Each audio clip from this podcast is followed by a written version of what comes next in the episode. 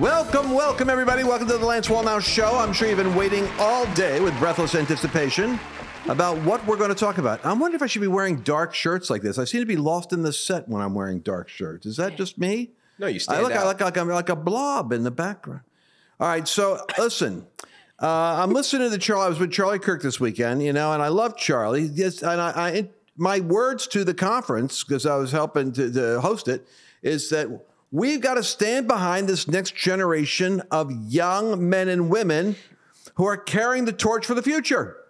And uh, he sent me something today, and he said, "I wanted to know what kind of articles." Or he's getting hit all the time by these these these articles, but this one doesn't mention him. It mentions us, meaning him, me, you, Carl, and Mercedes. Don't lump me with anyone who is associated with uh, with with people like uh, like us. And the article in the New York Times is a hit piece. How American Evangelicalism Became Mr. Rogers with a Blowtorch. In his new book, The Kingdom, the Power, and the Glory, the journalist Tim Alberta suggests his face embrace of right wing extremism uh, to critical scrutiny. And this, this is going to have to be dealt with. It's these weird, weak, maybe not even evangelicals that think they're evangelicals who attack any Christian who says, you know, America is perilously close to the edge of a cliff. We're on the wrong track, along with 75% of Americans. Unsustainable debt, an open border, hemorrhaging out from Ukraine fighting with Russia to the Middle East. Now, what are you guys smiling about over here? You I'm, know, I'm Nah. just laughing What do at you- what- the, I- the subject matter. I I'm dealing. I'm dealing with the world the way it is, and so Charlie sends me the article because I'm saying to him, "What are we going to have to deal? We're going to have to actually." Donald Trump's whole thing with MAGA is "Make America Great Again." I think. I think part of us, part of the church, has got to make the Christians Christian again, and that means Christian in clarity, Christian in courage. I listened to this young guy, Russell Johnson, who some of these youngsters of my staff introduced me to by way of TikTok and other Instagram. Instagram videos. And uh, he said something. He's a young 37, 38 year old with a church in Se- two churches in Seattle. I think three campuses now, right in the middle of Antifa territory. Courageous, strong, spirited young man. And he said, for those people that don't think Christians should be involved with the culture war, understand the culture war is nothing more than the proxy war for spiritual warfare. If you're not involved with the culture war, you're not involved with spiritual warfare. Now, you don't have to be involved with every issue, but there ought to be something the devil's doing to take this generation over a cliff that, that excites you to want to push back and rise up and deal with it. And uh, I'm sharing that now because uh, I'm, we're going to have to cover that article in the New York Times. I read it today, and I and I had other things I had to do, and it's on my mind now as we're doing this podcast because I get so upset. I've actually got folks that are that are, let's say, relatives of mine who are um, concerned about uh, me because they listen to left wing Rolling Stone articles. That's their world of information. That also has a video clip of you saying the thing they were espousing. Yeah, well, Well- yeah, or or a, or a, or a video clip which is one of 20 million downloads so that they'll find the something that they can catch you on that they can nail you with just like the Pharisees sat while Jesus was teaching to see if he would heal. There are some people that are an audience waiting for you to stumble hmm. so that they can exploit your stumble and embarrass you. Hmm. And I despise that too. Psalm 97 says, You who love the Lord hate evil. Well, Lance, you're not supposed to hate. You who love the Lord hate evil. He preserves the souls of his saints. He delivers them out of the hand of the wicked. Light is sown for the righteous and gladness for the upright in heart. Rejoice in the Lord, you righteous, and give thanks at the remembrance of his holy name. He delivers them out of the hand of the wicked. Light is sown for the righteous. So I'm, I'm going to believe that this is going to be an interesting year. Now, here's the thing how, how to go to war and yet maintain the joy. That's that's where I'm at. I can't avoid this thing. I can't I can't go where other Christians go, which is well, I'm just not going to get involved. Yeah, well, that's called apathy and escapism. I, I got to figure out how to get involved and maintain my equilibrium. Now, part of that is the strong cell difference. Did you notice how I segued into my mm-hmm. commercial break right here, mm-hmm. people? I saw Now, I'm that. serious, Soft but- anger to a hard sell. a soft anger to a hard sell. Well, Listen, I'm serious about this. I was watching. Speaking may of Charlie, speaking of Charlie, I, I, I'm, I'm not a, not, I'm not in a Charlie state today, but he's on my mind. I was listening to him talk about this because this is somebody. This is somebody I know in the Dallas area that's come up with this cool product, which is designed with a groundbreaking delivery system that delivers the vital nutrients NADH and CoQ10 in such a way that uh, it's it's it's this is a, uh, something which is found in 37 trillion of your cells, but this when you take it actually ends ends up giving you strength and vitality at a nutritional level, which is uh, all I can say is I took this when my son got married in Prague. And who gets married in Prague? Well, my son does. So we all go flying over there for the wedding, and I'm in am jet lag land. But I just heard Charlie talking about this strong cell. It's called the cellular function booster strong cell. And I took this like passion fruit mixture every day and had no zero jet lag. Hmm. No zero. Well, I mean, no jet lag. There you go. Right. And it's delicious. I want you to go to lancewallnau.com forward slash forward slash Clarity of mind, ladies and gentlemen. no stash. Stash is it's lancewallnau.com forward slash strong cell.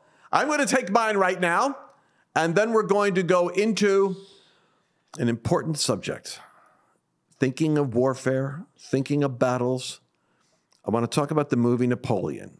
I went there the other night to see it. I don't know if you've seen it. It's not a date night movie. I know I have a lot of women that listen to this audience, but I want you to understand. Just give me a minute to talk about a $200 million epic that could be an epic fail. I'm going to hear my, my son's decision. He got the tickets for the movie the other night. We went to go see it. I'm curious about his uh, analysis. But uh, let's take this. Don't forget, lancewallnau.com forward slash strong cell. Look, look, look, look, look. Carl, what was your take on Ridley Scott's movie Napoleon? $200 million.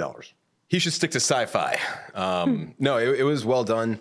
The cinematography was beautiful. The director of photography did a good job setting up the scenes, the scale, the scope of everything was quite nice.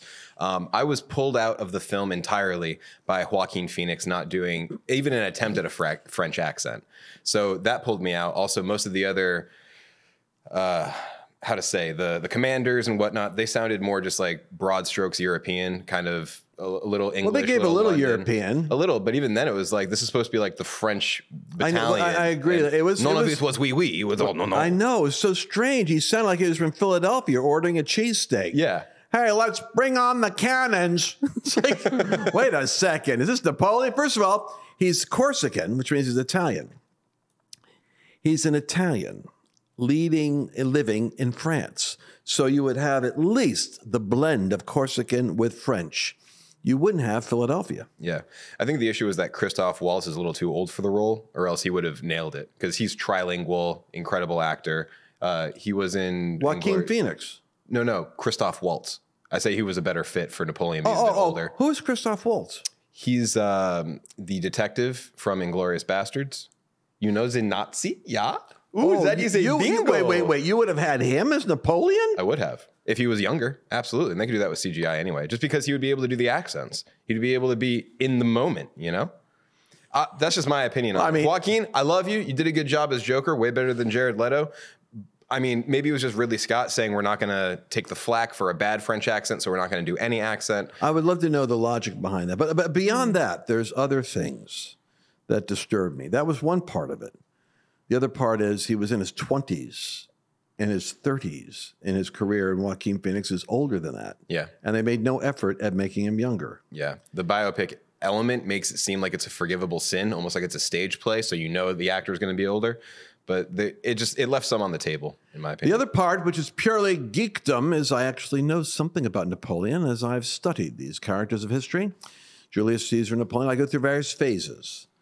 As Mercedes will tell you, when I'm when I'm trying to do some research on a subject, and um, I, uh, I was in a period of Napoleon research when I was looking at battles and lessons that can be learned from history on battles and strategy, and if there's any spiritual correlation in the Bible to how these things work. They covered Napoleon's grand masterpiece, which was the Austerlitz campaign, mm-hmm. when it was Austria and Germany and Russia, all of Europe came together, it seemed, in order to defeat Napoleon as he had made himself emperor in France.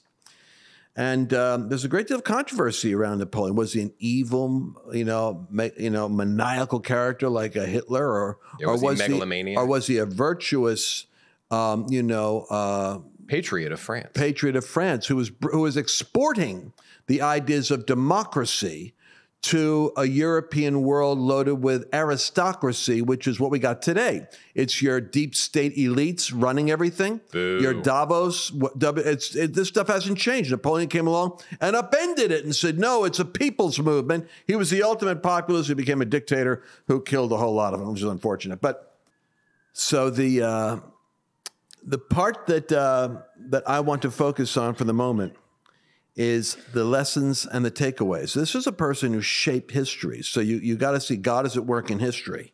So for that reason, it's like, well, what, what are the lessons that could be learned? And one of them is the danger of hubris. Mm. Because here's a man who had conquered 50 battles and won like 47 of them. Like, like Wellington said that when Napoleon was on the battlefield, he knew it was the psychological equivalent of another 20,000 men that he knew his own army suddenly was demoralized because Alexander the Great is now on the field. So the psychological pressure was immense. But Napoleon in hubris was defeated not by an army, but by God, because he took 600,000. The law, because you know, when you conquer countries, guess what? You form alliances with them and then you can conscript their soldiers. It's funny thing about human nature some of the guys that were fighting against him were really well paid by him and decided to fight for him. Mm. So, I mean, he conquered territories and conscripted those people, and they marched for him. And he won over their affection and their allegiance to his idea and his cause. And so he was defeated by God because no human army could stop him. And he drove into the Russian winter, as the story goes and the Russian winter killed him. He went in with 600,000, he came out with like 40,000. And that was when the remainder of Europe rose up and said, We've got to get him. And um, they, they, they, they were able to exile him. And of course, he, he was exiled to Elba, and he escaped the island of Elba and returned. And that was the Hundred Days campaign that, that culminated in Waterloo where he was finally sent to St. Helena. And, uh, but, there are, but there are so many interesting lessons to be drawn from a life and, and like that that it's sad for me that the movie uh, kind of was it tried it tried to almost like a documentary would cover a whole life it should have been like it should have been a series you know like um, an anthology like mm-hmm. the chosen or like something like that where you know put the budget you're going to 200 million you could do a great series an eight part or six part series and make it a classic. But they just tried to cram too much in and it was flat because you didn't get to the dimensions of the man himself. So Joaquin Phoenix, Joaquin Phoenix plays this character like he's on Quaaludes. He's hmm. like totally like, you know, like detached from everything going on. Now, here's what I want you to know about Napoleon because I knew the guy. He was a man of immense charisma and, and an engaging personality. Um, with uh, with with a tremendous amount of energy. This guy, character was played almost like he's like I said, like he's detached from what's going on around him. He had three secretaries at one time. He recorded to because they were dispatching on economics, on government, on reform, and on foreign policy, and he had them working in shifts because his brain was like a computer functioning, and so it lost some of the fascination hmm. of who it was that dominated European history for a period of like two decades. Yeah. And um, but I'll tell you one story, and then we're done. A young man came to him after his defeat in 1812, and this just gives you insight into into, into Napoleon. And the young man came to him and dared to ask the question. Somehow broke through and, and, and got it in his presence and said, "La Emperor, what was it like when you were coming back from Russia?" uh, when you knew that you were losing your first big battle. And it's like everybody was like aghast that a 12 year old, 13 year old would ask a question like that because it was the inappropriate question to ask Napoleon. He said, You want to know what it was like? He said, Come here. And the kid comes up to him and he takes a scarf off his head and he blindfolds him. And he takes him by the shoulders and he says, Bring the guard outside. I want him shot. And he takes him outside and the kid's standing there. And, he, and then Napoleon tells his army, Put the guns away. He says, On the count of three, one, two, three. And he pulls the blindfolds off. The kid's like freaking out, ready to like wet his pants. And he looked at him and said, That, my friend, was what it felt like. He said, I carried around my neck um, poison so that I, if it was going to be caught, I would kill myself. He said, That's what it was like retreating from Moscow. And so, but now that, but that's that's an aspect of a personality that has got far more range, creativity, and personality than what you're seeing under the Quaalude uh, state of Joaquin with his Philadelphia cheesesteak accent. I, I think it was just that he was making the dramatic choice to play somebody who's technically neurodivergent or somebody who is not necessarily is neurodivergence? anybody who doesn't fall under the the hokum, the the conventional, okay, like anybody who has ADD, ADHD, depression, anxiety, they're all considered neurodivergent. Anybody who has a learning difference, you know, not necessarily a disability, but people who are even um, what is it called when you have picture perfect memory? You know, that's neurodivergent. Photographic. Photographic memory. Thank you. So I think that was a dramatic choice on on the part of uh, Ridley, Ridley Scott, Scott, yeah. and uh, and Joaquin Phoenix to play somebody who is neurodivergent for sure throughout history, but also the representation as we've come to know them in modern times, especially in media, is a little bit more straight laced, quiet, keeps to themselves. You know, there's a lot going on behind the scenes, Well, behind the eyes, but you don't necessarily know what it is. I had a I had a, a reason why Napoleon, Julius Caesar, Alexander the Great, and oddly enough Hitler were all part of a study I did. I could actually do- actually get submitted for a thesis, which is the personality dynamics of dictatorship that moves in a populist movement. Uh, because I have the theory, it's a working theory, that the Antichrist is going to have characteristics of a convergence of those personalities that the same way in which they were able to dominate militarily, oratorically, conceptually, and politically their generation, they're all characteristics of the ultimate Antichrist. Run along a parallel, and you'll see Jesus had all of those same characteristics, but the discipline to never let ambition surpass his commitment to doing the will of the Father. So he walked away from crowds, didn't manipulate the crowd, and, uh, and didn't uh, negotiate with the devil for power. And this Antichrist will fail that test. Jesus passed it, which makes him an even more splendid um, leader in my book to, to learn from. And so, as we turn the page from Napoleon in the past to the current state of affairs, I hesitate uh, on this broadcast at this time to segue into what I would like to talk about because not everybody shares my interest in the subject. But uh, I do believe that the um, tendency of the political direction of the United States right now is moving towards dictatorship. And what's weird is the dictatorship is really coming by the uniparty, and I could easily see the Democrats who are willing to vilify its own our own citizens and call them domestic terrorists. To stage a January 6th, uh, which was a legitimate disruption by some, but manipulated and contrived to become a far bigger incident because of the collusion of people in power. I see the untrustworthiness of the government uh, as the danger threatening democracy. And I see everywhere I look Donald Trump, who exercised enormous restraint.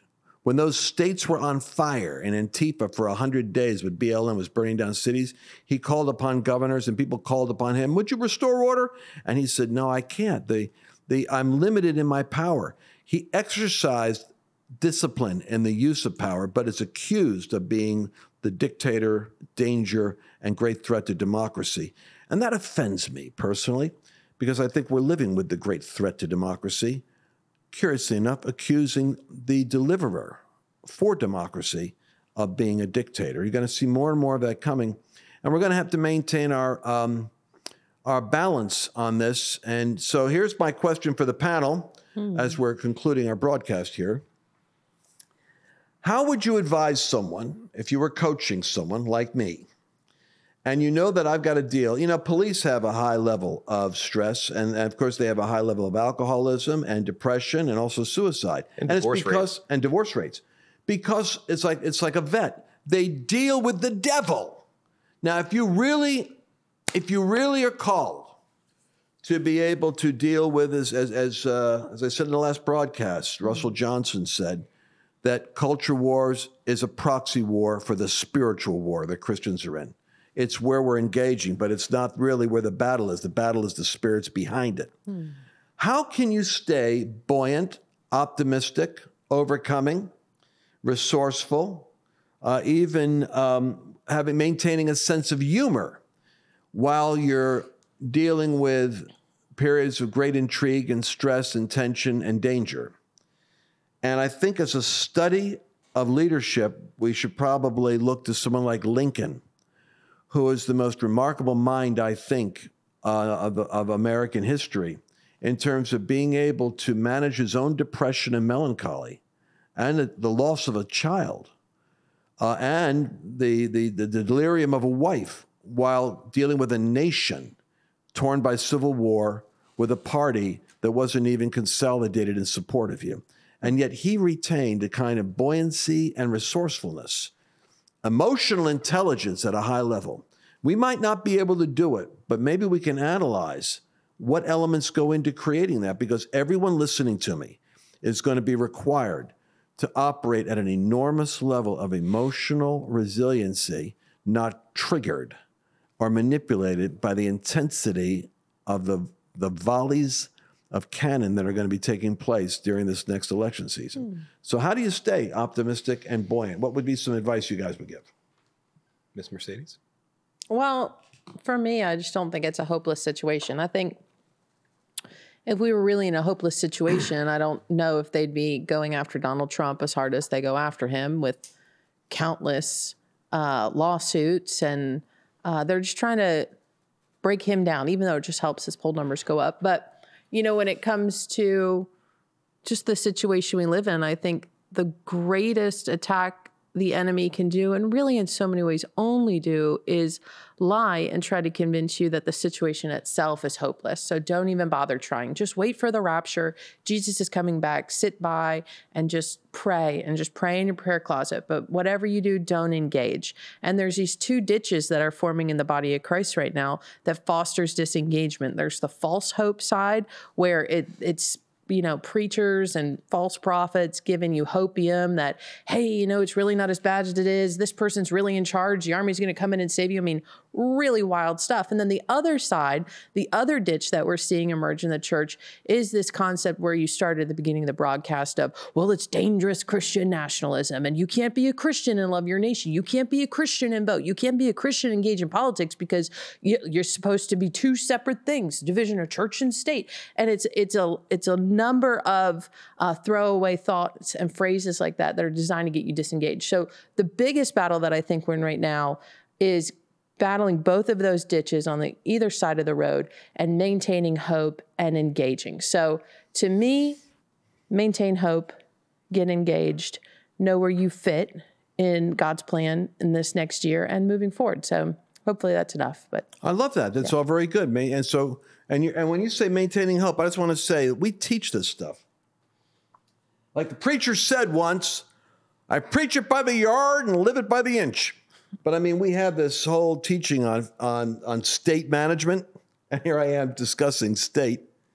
But it's because the part that we teach here that I really have to go back and practice is that your state is the byproduct of what you focus on and what you say to yourself about what you focus on. And if you break apart what you said, it's the focus on not losing, but winning. Focus on the hope or the joy that's set before you. In other words, find some aspect of what's taking place and extract the empowering meaning. Mm-hmm. And this is what leaders have to do. They have to look at D Day, they have to look at setbacks and communicate to other people. Churchill was brilliant at this. I have nothing to offer you but blood and sweat and tears. But he also provided hope because he gave, he gave an interpretation of what the warfare was all about that made every Brit want to grab a pot or a pan and go fight. I'm gonna add one other thing in too, and it's just as you were talking, the Bible verse came to my mind that you know because of lawlessness, the love of many will grow cold. And when we live in a day and age where you see the rise of lawlessness across the nation and really across the globe, I think that the the Christian has to work to maintain the love love for people and what does that look like, right? So, and the Bible's so good for to divine for us what love is. Love is patient, love is kind, it doesn't envy, it doesn't boast, it isn't proud, it isn't rude, it isn't self-seeking. Uh, love keeps no record of wrongs. It always hopes, it always perseveres. Also, love always rejoices with the truth. And so when we live in a day and an age where we say, well, love is tolerance, love is accepting people as they are. Like, no, love is speaking the and loving that person enough to tell them the truth, to not affirm them into hell, but try to regenerate them into heaven. And so I think that we have to look at how we're interacting with people and maintaining our state because it can get really, especially going into 2024, it's going to be really hard when you kind of see the devil operating through different people and maintaining a state of love and saying, you know what? That's a spirit. That's not that person. God loves that Democrat. God loves that progressive. God loves that woke person just as much as he loves me. And I got to try to get that message to him while still standing for truth and, you know, um, advocating for the biblical worldview. So, anyways, I just wanted to throw that in there too. I want to I want to tie this together because I'm a real big believer in this. I'm a believer in lifelong learning. I come from a a DNA tribe of rabbis on my father's side. And I think that learning is perhaps the, the thing in my world that we value the most. It's, it's knowledge uh, that is acquired by revelation. And I want to say something to you. Mercedes says something and Carl says something that, that, that are answering my question. And we're three minutes over, so I'm going to get to the point. that in an era of increasing lawlessness, you have to make sure you're not swept away by the lawless tide that gives in to impulsiveness and maintain self control over what you say and what you do. Because this is an era where love will grow cold. Make sure that your love never um, becomes cold. Psalm 1 says, um, Blessed is the man that, you know, does not do certain things. There are certain blessings that come by avoiding things. One is don't sit in the seat of the scornful. It's possible in my profession, every day, looking over the world and seeing the activity of darkness advancing, to begin to scorn those that allow the darkness to advance. But the Bible says, don't sit in the seat of the scornful, but rather delight thyself in the Lord. Never let your delight in God be weaker, uh, or never let the scorn be stronger than your delight in God. Put it that way. Never let your your your what you don't like be stronger than what you do like, so that your emotional state is is always going to be uh, supported. I want to pray for people right now because I think that what you focus on is going to get you. What you look at will control you. Mm. So you have to be careful to always find the empowering meaning in what you're looking at. And uh, the meaning you attach to what's happening is more important than what's happening. You go to the doctor, you get a bad report. The meaning you attach to what you hear is more important than the event itself because you shape the event by the meaning you ascribe to it. We teach this in our our level 10 material uh, on uh, in an organization or a life transformation, it's not the event that is as powerful as the meaning you give it. When Jesus was betrayed in the garden, as Judas essentially came towards him, Peter went to go kill the guards, and Jesus said, Put your sword back. Shall I not drink the cup which my Father has given me? Jesus had rightly interpreted. He could focus on the betrayal of a trusted friend. He could focus on the idiocy and the self interest of the Sanhedrin and the Pharisees that were persecuting and trying to kill the very deliverer God sent to save them. But he didn't focus on the injustice. He focused on the fact that the Father has planned that this is the way we redeem the situation. And so, for the joy that was set before him, he endured the contradiction.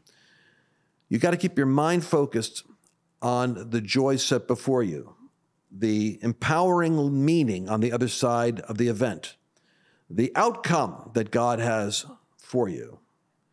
I started this broadcast talking about the next generation, how they do inspire me. Charlie Kirk and Russell Johnson, I'm quoting them for a reason. Their next generation.